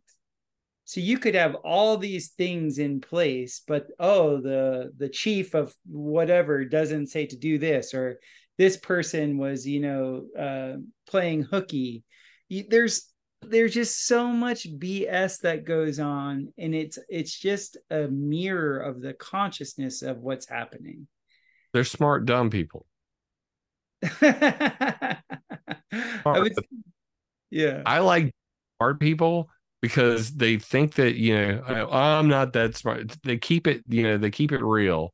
But then you find out that they're a genius and can literally take an engine apart piece by piece, put it all out on a sheet of paper on, on a tarp, and then put it right back together again. And while having a conversation, smoking a cigarette, drinking a beer, those dumb smart people, I'll try. I'll take them every day over smart dumb people. You know, who have a degree, who think they're a genius, but can't, you know, manage something like an emergency because they panic or they just don't give a damn. Right. Um, but you make a great um, point about the insurance because the same is true with what's called weather insurance. Um, and most people don't know about this. So, like, um, you know, in Omaha, Nebraska, we'll go back to that. The cornfields that are out there are worth, you know, $2 million. so the farmer, he gets crop insurance. The crop insurance companies, they get weather insurance. The weather insurance people pay Weather Modification Incorporated, North North um, Northern uh, ah, Northwest uh, Weather Consultants. Um, you know these companies to do hail mitigation. So instead of pay, make, make, make, paying them to make it rain, they're paying them to make the hail smaller. And this is through what's called overseeding. So if you put too many cloud seeds in the sky, not enough water vapor can get stuck to any individual aerosol seed to grow large enough to fall as rain. That's how you create a drought intentionally. That's Mhm. how they did it after Chernobyl. Um, Moscow went out and did cloud seeding to create a drought to stop the the radioactive rainfall from reaching Moscow. Um, they had it flood out Belarus. That's why when you see the Chernobyl radioactive patterns, it's right there at Chernobyl and it's at Belarus, and then Moscow was next in line, but there's no radiation there because they had all that rain dump out before it got to Moscow. So they created a drought over Moscow Mhm. by dumping it there. So the same thing is true with hail mitigation. They claim that they're going to get up there and do a similar technique where they oversaturate the sky with cloud seeds so that not enough water vapor can make a big enough hailstone to damage the crops. The problem comes in when the guy that's next door who owns a different farm says, you know, I need more rain. And then he goes and hires another company directly to make it rain on his crop. While the insurance company is saying, hey, make sure that it doesn't have hail. So we have this too many hands in the cookie jar. You got all this money wrapped up in it, and insurance companies betting on the weather. You even got companies like Oliver's Travels saying that for 110,000 euros, uh, they can guarantee you a cloud free sky on your wedding day. Um, you know, so it keeps going back to, you know, this same cycle of ultra rich people need lots of insurance and the insurance companies exert control over something, whether it's the sky or the inhabitants. Um, I say it all goes back to the banksters. Yeah. I well, mean, they, under, they, underwrite the banks. Yeah. What, so, what, I'm, what I'm trying to say is like literally everything that banks do is on collateral. And so, because they don't who, who who is the authority that says your collateral is worth anything? The the banks answer to the even uh, with all the derivative bullshit, all all the scams that are out there, they still have to answer. They're still playing a game amongst themselves. And they they have somebody that they have to answer to. And I think at the highest level it's a spiritual thing. But on the on the human level, it's literally like what do you have as collateral? And over the last hundred years that we know of, the insurance companies are the ones who decide, they underwrite what collateral is worth. Yeah, because we don't we're not on a gold based system anymore and no bank actually has the amount of money on hand. They don't even have a fraction of it. Um, they talk about these stress tests. Like every bank would fail if they actually stress tested them um, yeah they know like the whole system as as far as i understand it it's it's being primed for the flip to the next way that they can collateralize every single biometric that every human has so in our generation when we were born we were essentially like a seven million dollar trust fund that was set up for the US government in 76 the social security number. Exactly. You were worth seven million dollars as collateral of debt. Yeah. So, but that was a fixed amount, and depending on your performance, that from you through labor over right. your life. So what and that that all goes to an actuary, like the guys that pay attention to who dies, who lives. Yeah, actuaries run the whole fucking show. That's why they don't. That's why you're not allowed to to kill yourself. Right. because we haven't extracted enough money from you yet. Precisely. You are worth a certain amount of energy. That energy is the equivalent to X amount of debt. So the new system that they're invoking, that they're that the, the reason why they have to push us into 15 minute cities or whatever the fuck they're called, five minute cities, yeah. is because the next level of collateralized debt goes on to every single one of your biometrics.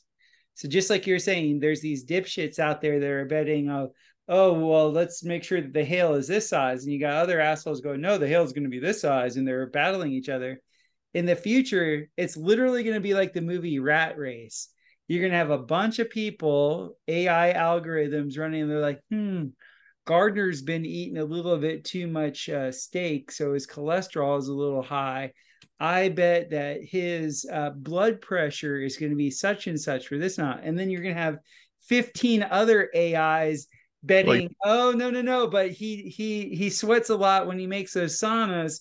And so that's going to lower his blood pressure. And all of that's going to be collateralized and the only way that they can create that collateralization is through monitoring constant constant monitoring they they've already kind of they've already we've already gotten to somewhat of that world with like you know the class action lawsuit against that um facebook for data sharing with third parties.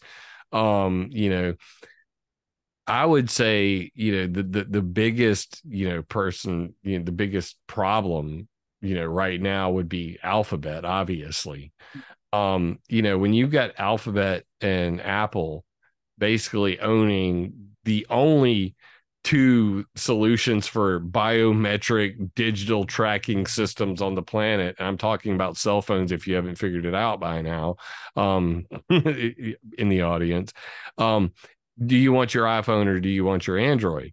Um, the thing that gave me a, a, for lack of better words, a boner was when Elon Musk basically shot his mouth off and said they were going to take Twitter off of the Apple and you know Android um, Play stores you know, app stores. And he said, Do it. I dare you. I'll make my own phone.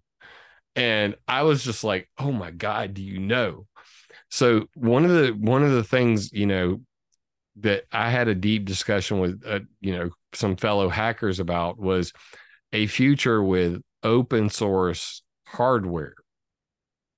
Because there's always been this you know this push for open source software Mm-hmm. Even Google Chrome was based on Chromium, which is open source software.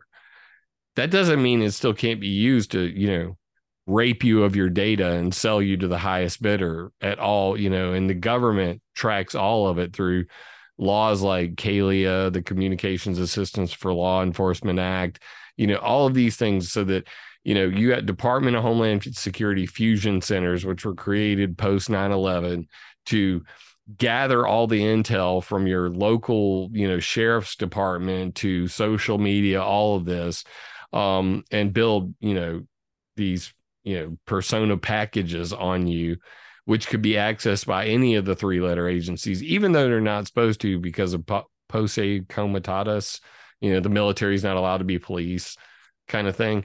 Um, but all of that's being you know very perverted at this point. and the only ones you really see pushing back on is is the european union. But the real solution comes in the form of will we ever have actual open source hardware? And we're kind of circumventing all that right now by allowing you know this new arms race with artificial intelligence. Because now we have what you're talking about, you know, with the biometrics of the future, where the the AI is literally programming itself. It's literally trillions and trillions of lines of commas, dashes, and dots. And even the programmers at OpenAI don't have a clue what the fuck any of it means. Right. So we're, we're going to get to a point, you know, we're, we're there now um, where these AI are gathering all these data points on us um, that that literally with predictive programming um, and just knowing human nature that they could probably run your DNA sequence, run, you know, put in the data sets from your parents and know what your future is going to be like. And they will be doing what you're saying, like betting on what your life will be like which means that there will be a weighting system and they'll be able to determine in advance is your life worth keeping around or not? And that's a scary thought. I think they're already running the numbers. I think that's already I think that's already happened. Yeah, that's that's what I, I, mean. This is that's what. Nothing, like there's the, nothing new under the sun, man. That's what I'm saying. Is like the people have been burned out of neighborhoods forever, especially really nice ones. Like I really, I, and I don't say this from a fatalist perspective. I'm not saying this from a perspective of like, woe is me, the the end is nigh. Nothing like that. It's just very obvious to me that you have to live a humble, spontaneous life. Nothing could be safer for you living, you know, in South Carolina in a simple home, me living in Missouri in a simple home, and just being a living man and really always tapping into that which actually nourishes you.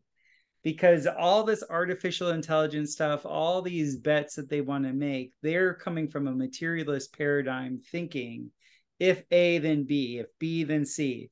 But that's actually doesn't leave room for God. It doesn't leave it doesn't leave room for the spontaneous moment of now of like being in a flow state. And that's what i'm saying is like i i'm always like dude on a materialist level if you're caught in the materialist paradigm and that's your shit you're fucked because there is no way to survive what they're the the uh, what is it? The Faustian pact of the blockchain. If you get into the Faustian pact of the blockchain, and I've known a few hackers, and my my hacker friends have told me, "Oh, dude, when you try and hack Bitcoin, your life goes to shit."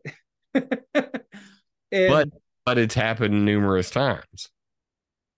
Yes, and uh, who's to say the quality? I don't know enough about computing language to say, "Oh, you really know what you're talking about." You don't. I'm listening to people in secondhand. No, they, were telling, they, they just... were telling me that the blockchain is actually an AI, and it learns you. So the the thing about blockchain is that on the one hand, it was designed originally for a purpose that was good. And like anything designed, you know, you can build a ha- you can make a hammer and either you can build a house or you can crack a skull. Okay? So the the original idea of say like the interplanetary file system or any of these other, you know, decentralized networks was the idea that we could wrest control from government's ability to shut down services that were provided to the people of the internet to freely associate by decentralizing it. And you know, one of the earliest forms of this was like BitTorrent. You know what I mean?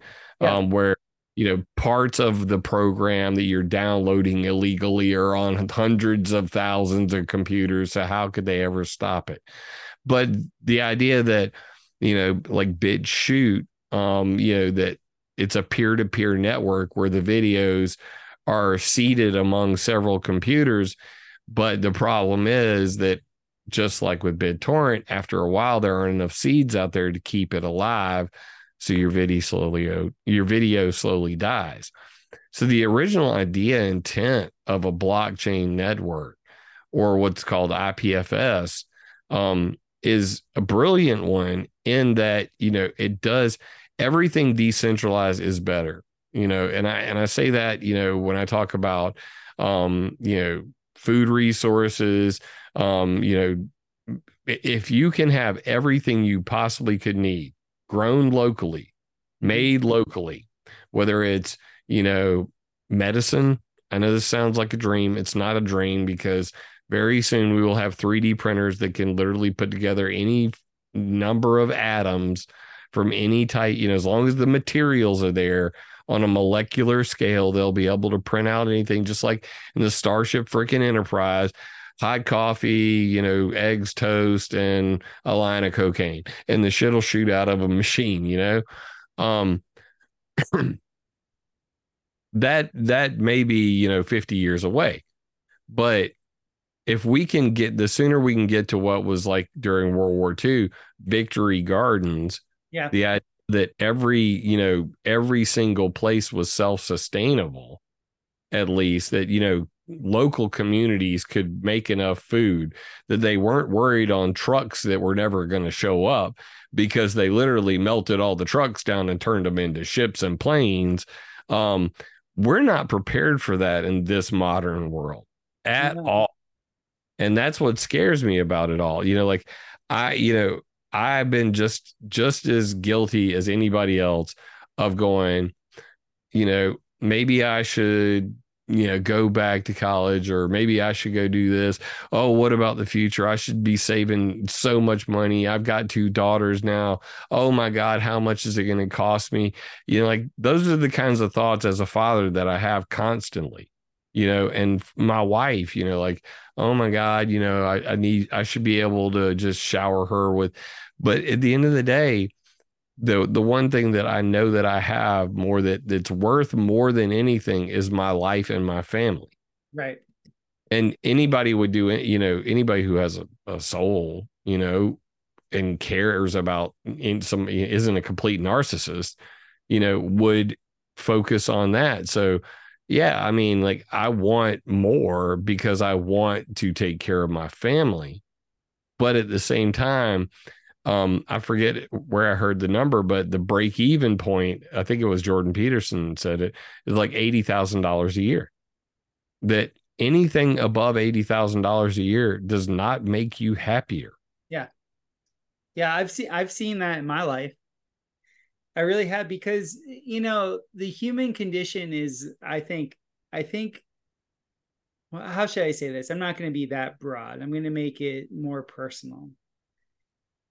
If you're coming from a materialist paradigm and you think the the sustainer of you is a centralized entity, a centralized authority, you have now entered the apocalypse. because the apocalypse is just the revealing. It's the revealing that this central entity that you've displaced authority to does not like you and does not want you around. and it's very systematically cutting off services, cutting off money, cutting off all the things that you think you were entitled to. So that's why I make soil. my my biggest company right now makes soil because you know what? In the very near future, we're all going to need a lot of soil to grow nutritive plants. That I mean, like it's it's so obvious. Us fire dragons, we're always the ones yelling, saying, uh, dude, dude, the marauders are right there. Genghis Khan calling. I'm warning you. It's gonna second. they're right there. I'm telling you, they're right there. Like it's here, man. It it's here. And so it's just really like I'm I'm of the mind that live simply, live humbly, be spontaneous, you know, put down the digital implements as much as you can, get your hands in the dirt and and and just be a free man that way. And how each one of us is different. Each one of us is going to express in whatever way we're supposed to. But do not be under the impression that that there is a centralized authoritarian deity that has your best interests at heart. Nothing could be further from the truth. There might be people within the machine cogs within that machine that have your best interests at heart but the machine itself is is there to devour and historically, if you have any knowledge historically, at the end of empires, what is the number one thing that occurs? Democide. That means genocide by the government. and they start off with these things like, oh, we just burnt down Chicago. Oh, we just burnt down Charleston, South Carolina. Oh, we just burnt down San Francisco. Oh, St. Louis just burnt down. Oh, you know, Lahaina uh, burns down, Paradise burns down. It's the same fucking calling card forever. They just do the same shit over and over and over again, and they throw a new mask on it and they say, oh, it was incompetence, it was this, or, you know, it was a hundred year fire. Shut the fuck up. This stuff is very systematic they move debt to where there are young people and when they designate an area it has gotten too old they just clean it up. They literally just clean it up. I mean we that with the the nursing home scandals during you know covid. I mean that that that's the most blatant one that comes to mind the minute you say that you know like dude at michigan state university in 1996 i'm sitting there being taught by an argentinian professor in 400 level degree economics. He says he boils down four years at econ to us. He goes look central banks have one mo all they do is move money from where there are old people to where there are young people in the 90s, the average median age in the United States was 47 or 48 years old. Now it's 52. Europe, it was 52 then. Now it's like 54, right? The BRIC countries, Brazil, Russia, India, and China, guess what their median age of all four countries is if you were to combine it? 24 years old. I would have been wrong. I, was going to say 28, maybe 30. 24 years old. My friend, the first guy built domes for it, he literally fly. He did fly before he died. G8, the like the the highest rated Gulfstreams. When he first started flying the G8s, he was flying from London to Dubai. He did that for eight years. By the end of his life, he moved out uh, of London and lived in Mo- he was in Moscow and he was flying from Moscow to Shanghai. That was his main. He said the the company that he worked for that was his main route. He did that twice a week for eight years, dude. The wow. money has moved. Like they're moving it all over there because that's where the young people are.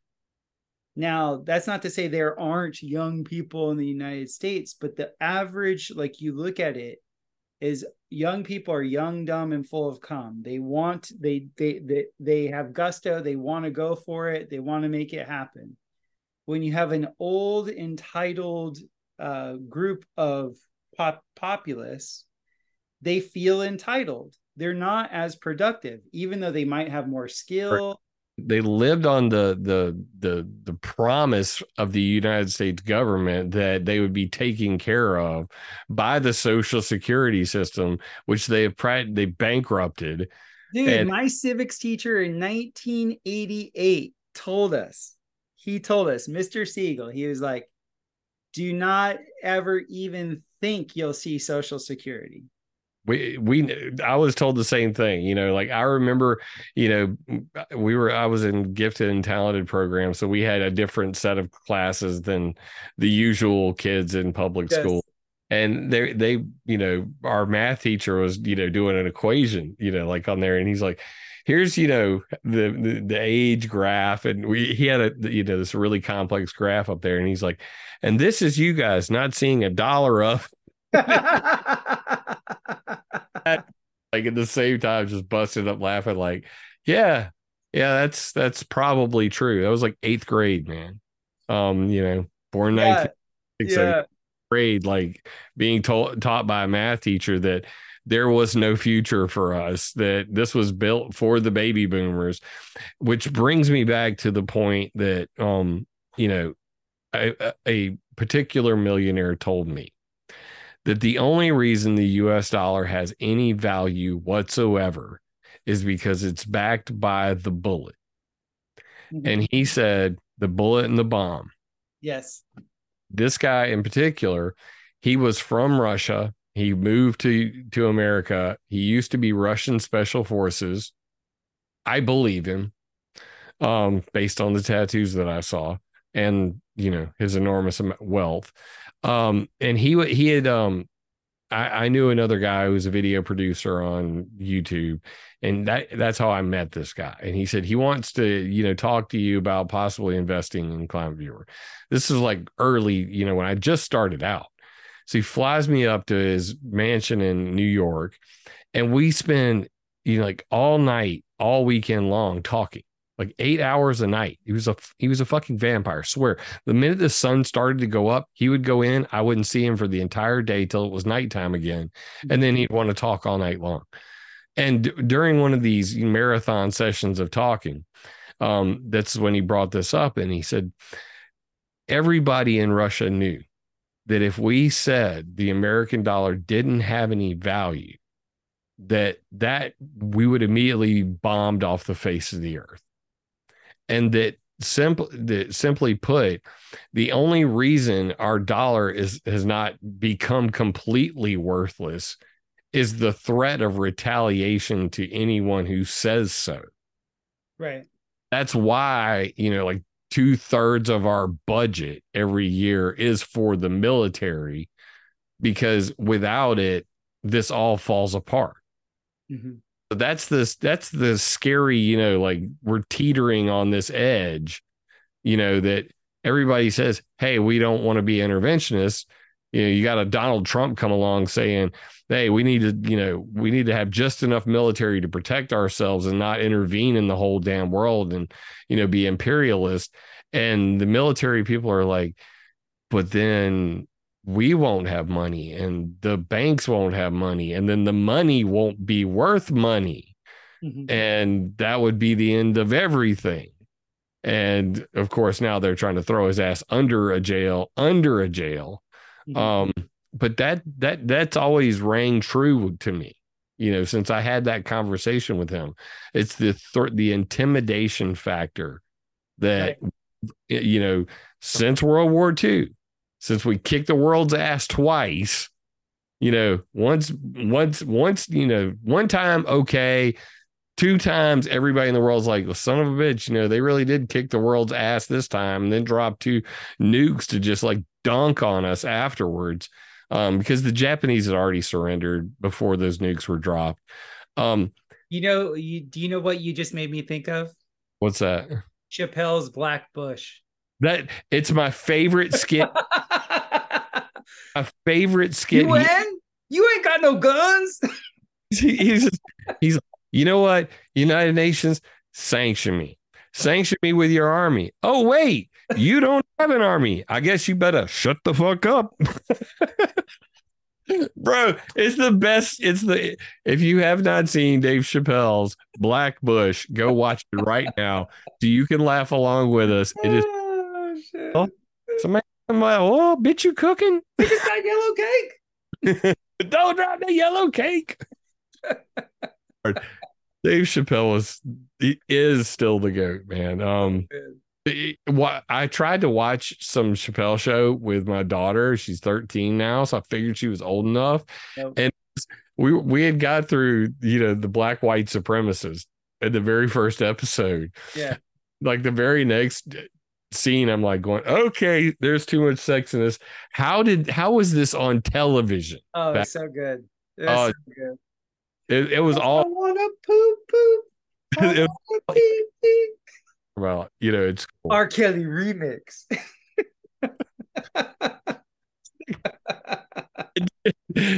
Rick James. oh Lord. I've got to actually have a soundboard and that's um, you know, like I play um when I was playing Modern Warfare, I would I would troll everybody with Dave Chappelle sound clips. That's great. Know, kinds of stuff. Um good times, man. Senor Senor James, I got to get rolling, my friend. Yeah, man, it's been too much fun talking to you. We these these are the random conversations of two Gen Xers um, from the year of the dragon. Um, Bicentennial and, fire dragons. Uh, 200 year fire dragon. 200 year. well, um, you eat too much, you scare my wife. Everybody go to topherhq.com, buy Roundhouse. Don't Squarehouse bad. That's right. The New World Order, they all they all want to take your biometrics and steal your data. Own your ass. I'm glad I got to meet you on Sam's show. I'm glad that we, you know, got to talk on the phone, and I'm definitely glad we had this conversation. I had no idea where we were going to go with this. I'm glad that I did not make any plans because I wouldn't have had it any other way. Um, awesome. it, anything that you want to promote that you didn't get to before? Um, you you mentioned you have a podcast. Anything else? Yeah, my podcast is the Biocharisma Podcast. We're on all the players, except we're not on Apple. Um, so there's that. This weekend, I'm actually introducing to the world my rocket retort, which is a modified rocket stove that makes biochar. And uh, so that's something I've been working on for about 12 years. Like I said earlier in the in the cast, I, I make soil. Um, I'm also making soil on a commercial level and so we're bringing that to market and um, we're going to be putting biochar in paints we're going to be putting it in stuccos and concrete we're going to be throwing it in everything and toothpaste um, i'm actually going to be giving a, a, speech this weekend at the Beartaria Times uh, National Festival on the number six. Last year I did the number five as in P H I V E. And uh, that was like the golden ratio and the incommensurate geometry that's in that. And uh, then we're graduating to six. And this year, six is about carbon and what carbon actually is as a uh, construct within our biology and uh, as an antenna just on the material level. And so it's good stuff. Um, I'm always putting out tons of tons of new stuff um, in the real world. So my my digital my digital life hasn't really caught up to the real world, but I'm getting there. I'm getting better at documenting stuff and getting it up and out. You're just gonna have to hire somebody to follow you around with a microphone and a camera. Yes, it's true. It's true. Well, get on that, and I'll I'll definitely tune in for it. And um, you know, I do appreciate you doing this, being my crash test dummy for my first uh, Zoom interview in quite a while. I I used to use uh um they had the Google Hangouts back yes. then. It's so easy, and they took that away from us. And now everybody uses like StreamYard and all that um, next next level is to actually do this live so right. that we harass the people in chat while we're doing this. Um, so I'm gonna do that in the near future. But um, I appreciate you coming on, man. Awesome, and, uh, James. I, I hope the best for you, dude. Don't don't be a stranger. I won't. I won't. I got your phone number. I'm gonna be harassing you. Okay. I, I I'm cool with that. I like harassment. Um, well, guys, thank you for tuning in to a completely random uh, conversation about how fucked up the world is, how um, they're going to burn you out of your house, they are going to you in with weather warfare, um, how that could have been a directed energy weapon, it could have been just a lot of wind and gasoline. Neither one of us actually know, and that's the thing that's beautiful about being a Gen Xer is we don't have any shame in telling you we don't know, and we also or more than likely tell you that if you tell me you know something for certain, I will say you are full of shit. Yeah. And when, I think that pretty much sums it up. Um, and remember that we talked about a lot of things, and that's a lot of information. With information comes power, and with power comes great responsibility. So please remember to use the information that we provided to you during this completely um, impromptu conversation to attack ideas, not people. Love you, mean it. Hope you enjoyed the pod with Jim Lee of climateviewer.com. Isn't it striking that there's a commodities market around storms? That's all you need to know. Um, my wife is a stickler for grammar, and we have a young one, and we are creating this podcast as a way in which I can I can talk to the best people in their fields. Everybody that I have on the podcast is really a giant with their research and the and they're all authentic beings. I followed Jim long enough to know that this dude really cares about what's going on. And he and I obviously have a resonance after our time together in the tinfoil hat podcast. We've talked on the phone for a few hours. We did we did this pod. It's just like okay we're simpatico. There is something to um, an enemy that that hides with how they fight you. If you have a chance read two books one one's actually just a pamphlet. The first book is the is uh, the Art of War from Sun Tzu. Um, the reason why this is important is once you understand that your enemy actually beats your mind first before it beats your body, you'll really understand. You'll start to understand strategy. You do have an enemy. Now, this doesn't mean you're a victim enemies are there and they make us sharper. They make us, you know, frosty and froggy. They keep us on our toes and they keep us appreciative of what we actually have. So, your enemy wants to take your dignity away from you, and your enemy wants to essentially disempower you through vice. And through vice, your stupefaction do not mistrust your senses. God gave you your senses. There are certain things that you can see and that you can witness around you. Trust it. Do like trust it. If you're of a certain age, you know that a contrail does not equal a chemtrail. They're very different. There, there, there are certain things that are occurring in our sky that don't make any sense. Why is it that you have end up having a tremendously long, let's say, um, exclusion of commun- community engagement where people are wearing masks.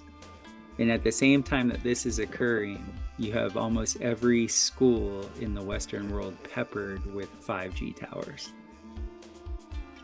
There is an invasion that's going on. Yeah, actually, invasion is the wrong term. I'm sorry. I was talking to my wife last night about it the the movie that I feel is analogous to what what is happening right now is the movie War of the Worlds. Because in that movie there's a depiction that the alien presence had always been here. It was always there and it was like dead center of every town. And it literally came up. And it came up through it was essentially initiated through plasma storms. There is something to that there is truth in fiction sometimes.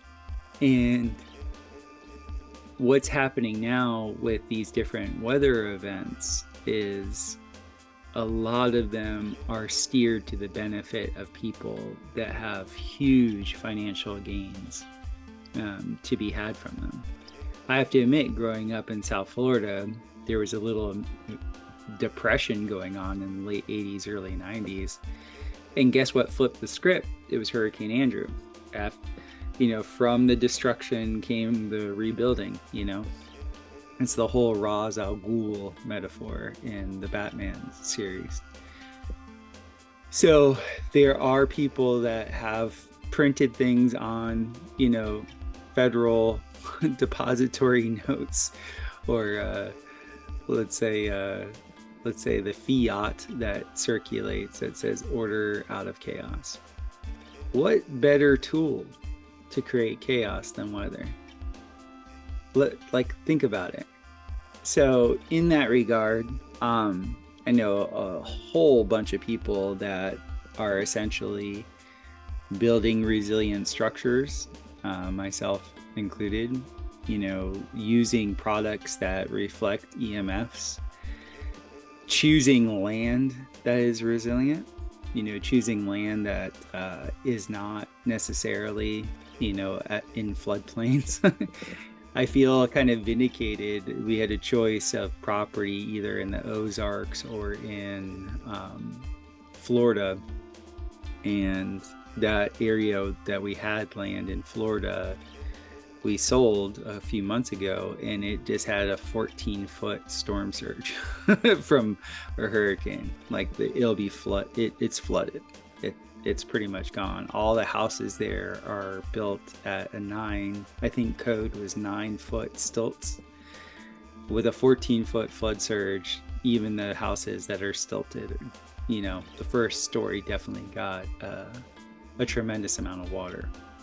So there's all this that's going on. So be very savvy with how you plan your movements, where you plant your flag, and understand that your senses are a God's gift to you. We came here to learn boundaries. We came here to incarnate in the physical, to have uniqueness and the capacity to discern our environment and um, hopefully this podcast with with Jim, you know, really uh, solidifies that in your mind. I really appreciate your guys' support. The more um, you share the podcast, the more you rate the podcast, uh, the better. Um, we're doing really well. Our numbers um, are growing. We have an active uh, Telegram chat, which I'll put the link in and everything's like really you know people seem to really be vibing with the guests and I really appreciate your support. So if you do appreciate what we're doing, reciprocate in kind, the donate page at topherhq.com. Uh, I'll put a PayPal link to. I'm selling my rocket retorts now and biochar. so you guys actually have the capacity to uh, get some of the things that I've been developing for quite a while, which is really exciting for me. It's been a long time coming, and uh, now I have roots back in the states where production can happen a little bit. So this is this is a, a very fun time for me, and I'm also um, have a consulting service for for building. I'm talking to lots of different podcasters actually. I think i gotta come up with like some catchy name like a podcast dome or domercast or something like that because uh, um, there's a bunch of podcasters that all want you know alternative structures for themselves on their land. So that's that's a lot of fun for me to think about and maybe uh, do like a little road trip of dome building. So I really appreciate your guys' support and I look forward to hearing from you. And check out our Telegram chat. And uh, yeah, I also have t shirts. So, yep, got some merch coming. So, you guys, uh, once again, this all is all happening because your support. And if you have a chance to, to send Jim a shout or Sam Tripoli a, ch- a shout, uh, please do because that always helps me with being booked with other people. So, see you guys next week. You ought to know.